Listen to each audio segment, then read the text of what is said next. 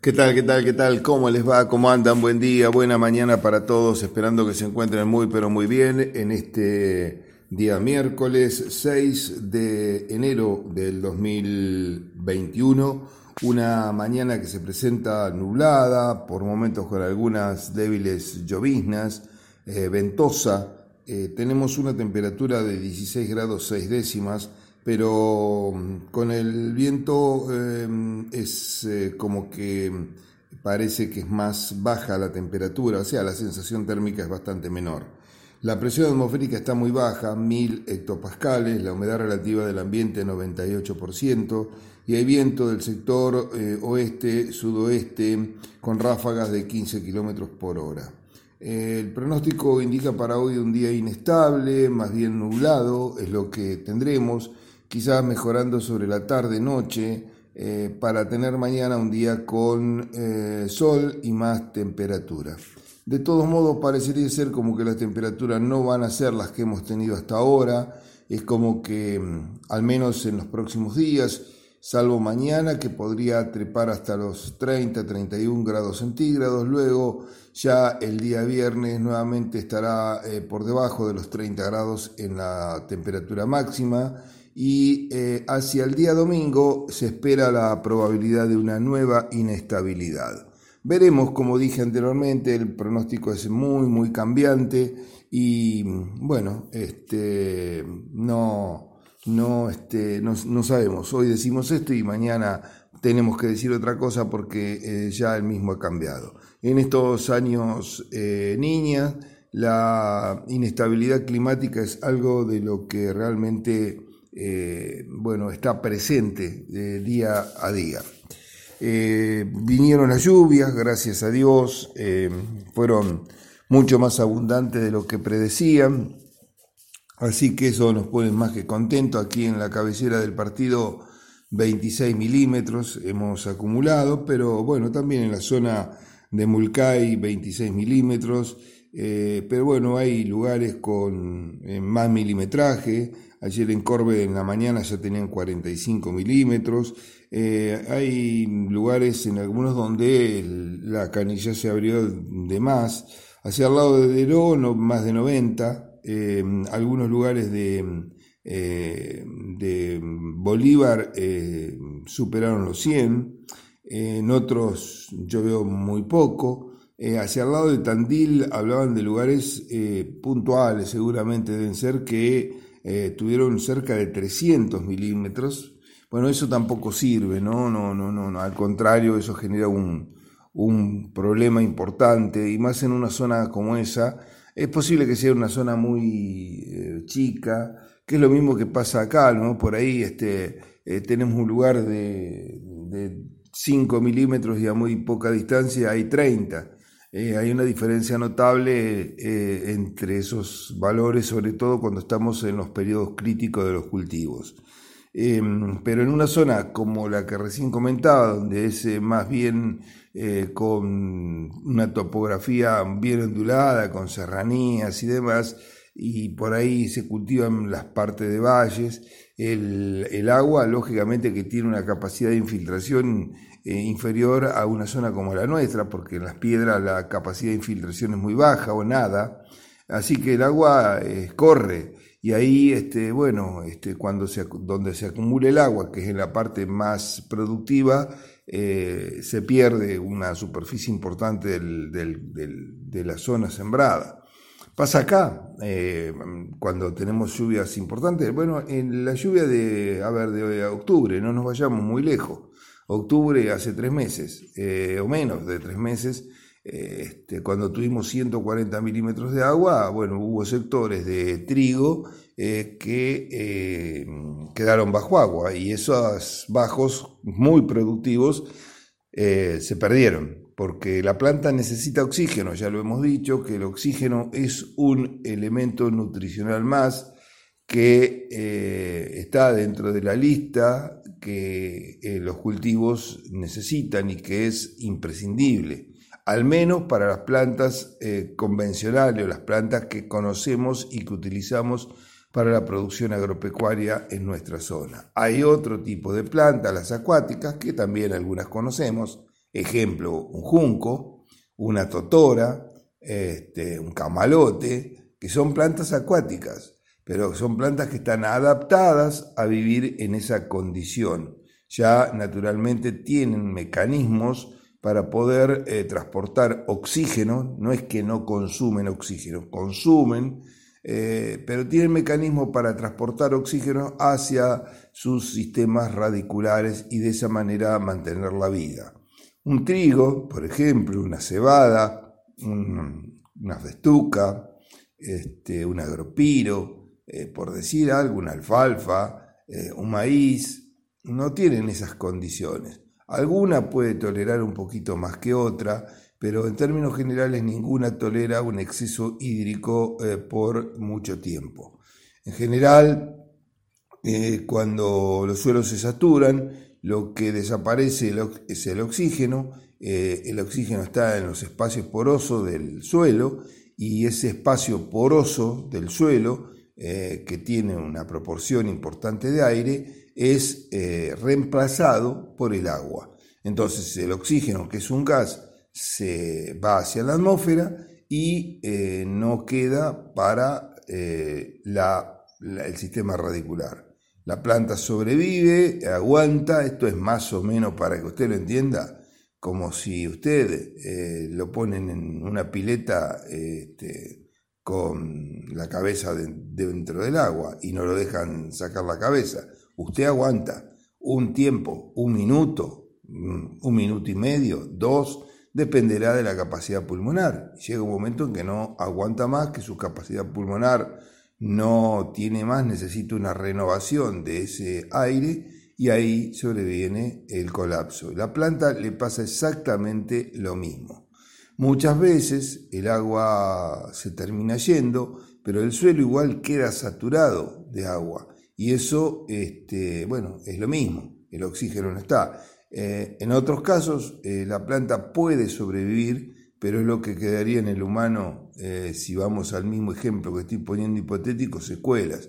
Secuelas que en muchos casos son irrecuperables, la planta queda muy deteriorada, muy minimizada y bueno, su producción es prácticamente extremadamente baja.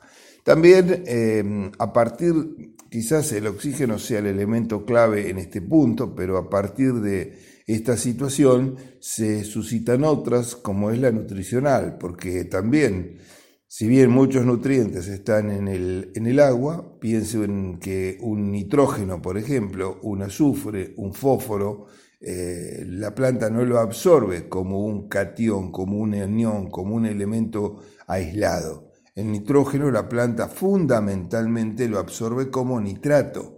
Y si miramos la fórmula del nitrato, tiene una molécula de nitrógeno y tres moléculas de oxígeno. Entonces, al no estar el oxígeno, estar en mínima cantidad, ese proceso de nitrificación, de la formación de nitratos, no ocurre y la planta, por supuesto, no lo puede tomar. El azufre lo toma como sulfato. Mm, es eh, más todavía, son cuatro moléculas de oxígeno contra una molécula de azufre que entrarían dentro de la planta, 4 a 1. Entonces tiene que estar el fósforo como fosfato monoácido o diácido. En un caso va a tener dos y en otro caso va a tener una molécula de oxígeno presente en su estructura. Así que como vemos, eh, los excesos eh, no son eh, bienvenidos eh, si se producen lluvias importantes, pero en el tiempo, eh, en forma eh, lenta, le da a la planta la capacidad de que esto no ocurra y le da al suelo, porque le da al suelo en verdad la capacidad de que lo pueda absorber y traslocar hacia capas más profundas. Y esto es bueno porque alimenta las napas freáticas, que es algo que ha descendido en nuestra zona muy, muy drásticamente. Lluvias entonces bastante generalizadas en toda la región, los que hemos tenido en el día de ayer, con buenos milímetros, buena disponibilidad, que viene muy bien para la cosecha gruesa, fundamentalmente soja, que todavía no ha llegado al periodo crítico, y también para los maíces de morado y, por qué no, para los maíces tempranos.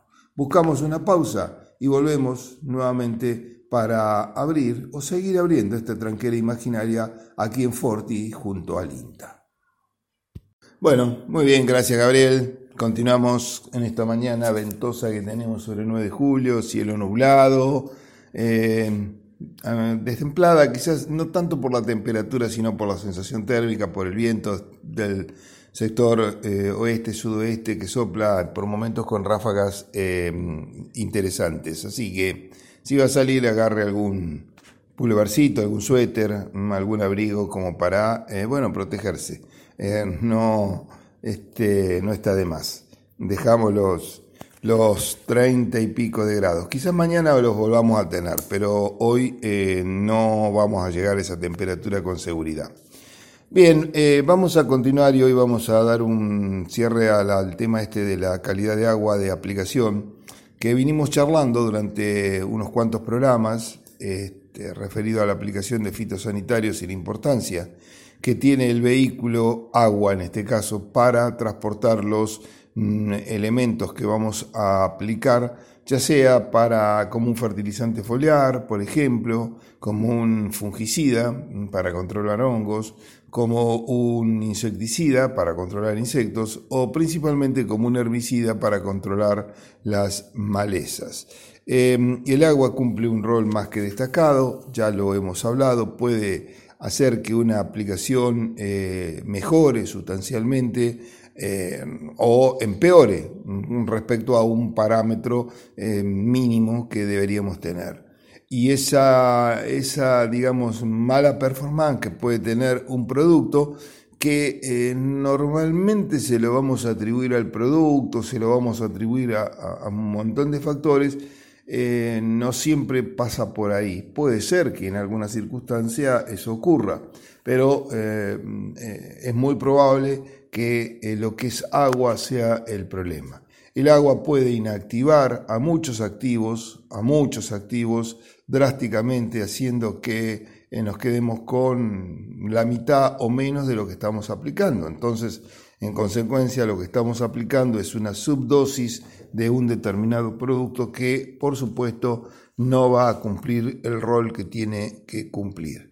Así que esto es primordial, ya hemos dicho que eh, si uno va a trabajar, eh, trabaja con distintos tipos de, agua, debería tener un análisis de, esa agua y si usted contrata el servicio, em, bueno, este, debería tener usted, eh, si es que toma agua de su establecimiento, al menos yo diría dos análisis por año. Un análisis en la época estival para aplicarlo a los cultivos de verano y otro en la época más eh, otoñal, eh, invernal, para aplicarlo a los cultivos de invierno precisamente. Porque la calidad del agua también varía a lo largo del año. Fíjese, en este periodo último y en la actualidad también, porque con lo que ha llovido tampoco en nuestra zona podemos decir que vamos a recuperar Napa, ni mucho menos, al contrario, si hemos podido mojar algunos centímetros de suelo eh, este, y no mucho más. Este, pero eh, en estas condiciones donde la, la, napa eh, se ha utilizado y se ha mm, este, deprimido sustancialmente, eh, lo que está sucediendo es algo simple, es una concentración de sales dentro de la propia eh, agua. Por lo tanto, eh, un agua en una condición de seca tomada de un mismo pozo va a ser diferente a una condición de saturación.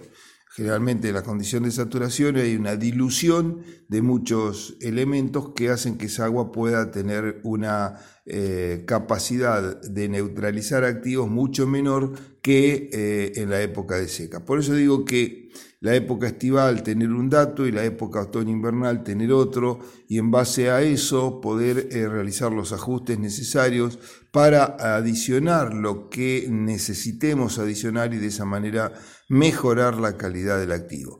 Mejorando la calidad del agua, le puedo asegurar que los productos fitosanitarios van a actuar mucho mejor y eso también nos va a permitir disminuir la dosis de activo que tengamos que utilizar, con lo cual vamos a también bajar el costo de aplicación. A tenerlo en cuenta, eh, es clave para, eh, bueno, si no lo hizo hasta ahora, todavía hay tiempo. Eh, siempre, siempre hay posibilidades de, dar el primer puntapié y de comenzar a hacer las cosas de una manera mejor. Eh, otro punto, y con esto terminamos, está referido ya no a la eh, calidad del agua, acá lo dejamos, sino a algo también trascendental que es la limpieza del equipo aplicador. Eh, muchas veces si usted está trabajando en un lote y va a pasar a otro lote y va a trabajar con el mismo producto, más vale que no lo va a limpiar, no tiene sentido. inclusive si está trabajando en un lote y va a pasar a otro y va a trabajar con productos similares o si bien no es el mismo activo, pero es un, producto que el cultivo lo, este, es eh, admitido, tampoco tiene necesidad de limpiarlo. Ahora, eh, cuando el equipo trabaja con ciertos productos que pueden ser algunos sólidos, que pueden generar depósitos y demás, es imprescindible limpiarlo. No solamente porque después, si voy a otro lote, puedo generar problemas, sino también porque voy a generar problemas en el propio equipo y después se van a empezar a tapar las boquillas, los picos, los filtros, etcétera, etcétera, y de hacer aplicaciones eh, muy, muy deficitarias. ¿Cómo limpiar el equipo? Esto también es importante. No es difícil, es simple, pero no siempre se hace y no todos lo conocen. Entonces, limpiar el equipo eh, aplicador para muchos es este, sacarle el tapón que tiene en la parte inferior para drenar líquidos y eh, eh, vaciarlo. Está mal porque estamos, por un lado, concentrando productos en un determinado lugar, estamos contaminando ese lugar. Eso no se debe hacer, se debe hacer vaciar el equipo dentro del lote de aplicación. Si nosotros estamos aplicando en una determinada área, bueno, y ha quedado un remanente, se supone que es un remanente pequeño, porque no va a quedar un tanque entero, nadie lo va a preparar para cuando ya terminó. Entonces, pueden quedar algunos litros, siempre quedan, eso se puede aplicar dentro del, propio establecimiento a una velocidad mayor, con lo cual estamos aumentando un, un, un, poquito la dosis, pero no vamos a generar ningún tipo de problema eh, dentro del cultivo. Y terminamos de vaciar totalmente el equipo. Luego lo que hay que mm, hacer es eh, llenar el tanque con agua, este, un cuarto de su capacidad, y deberíamos agregar un producto desincrustante, un producto como la lavandina, por ejemplo, el hipoclorito de sodio, em, a razón de medio litro de lavandina cada 100 litros de agua, al 0,5% medio litro cada 100 litros de agua que yo le estoy colocando al fumigador. Ahí lo tenemos que poner la circulación, eh, que no tire agua, pero que circule dentro de todo el equipo. La lavandina lo que hace es arrancar. Es simple.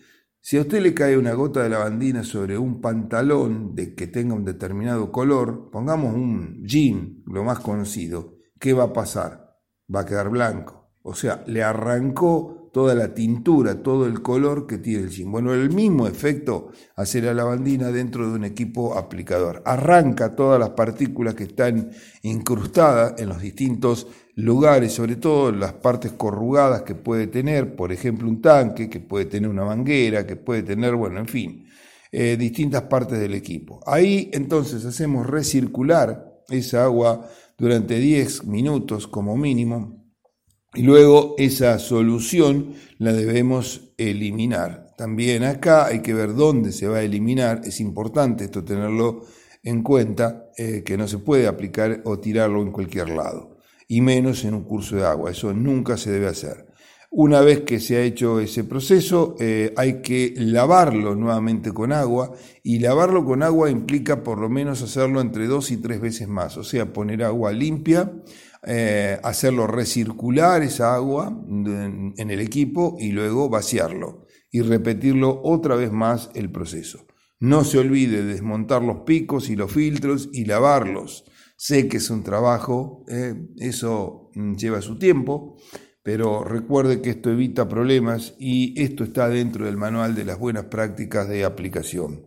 Em, hay que hacer las cosas como corresponden para no tener problemas, para no generar contaminaciones y para que los trabajos sean eficientes y cumplan con lo que tienen que cumplir. Aprendamos entonces a lavar los equipos de aplicación para no generarnos problemas y generar problemas a terceros. Con esto ponemos punto final a esta entrega diaria. Gracias nuevamente por su atención. Lo esperamos mañana, por supuesto, a partir de las 7 y 30 aquí en Forti, para abrir junto con el INTA una nueva tranquera. Hasta ese momento y muchas gracias.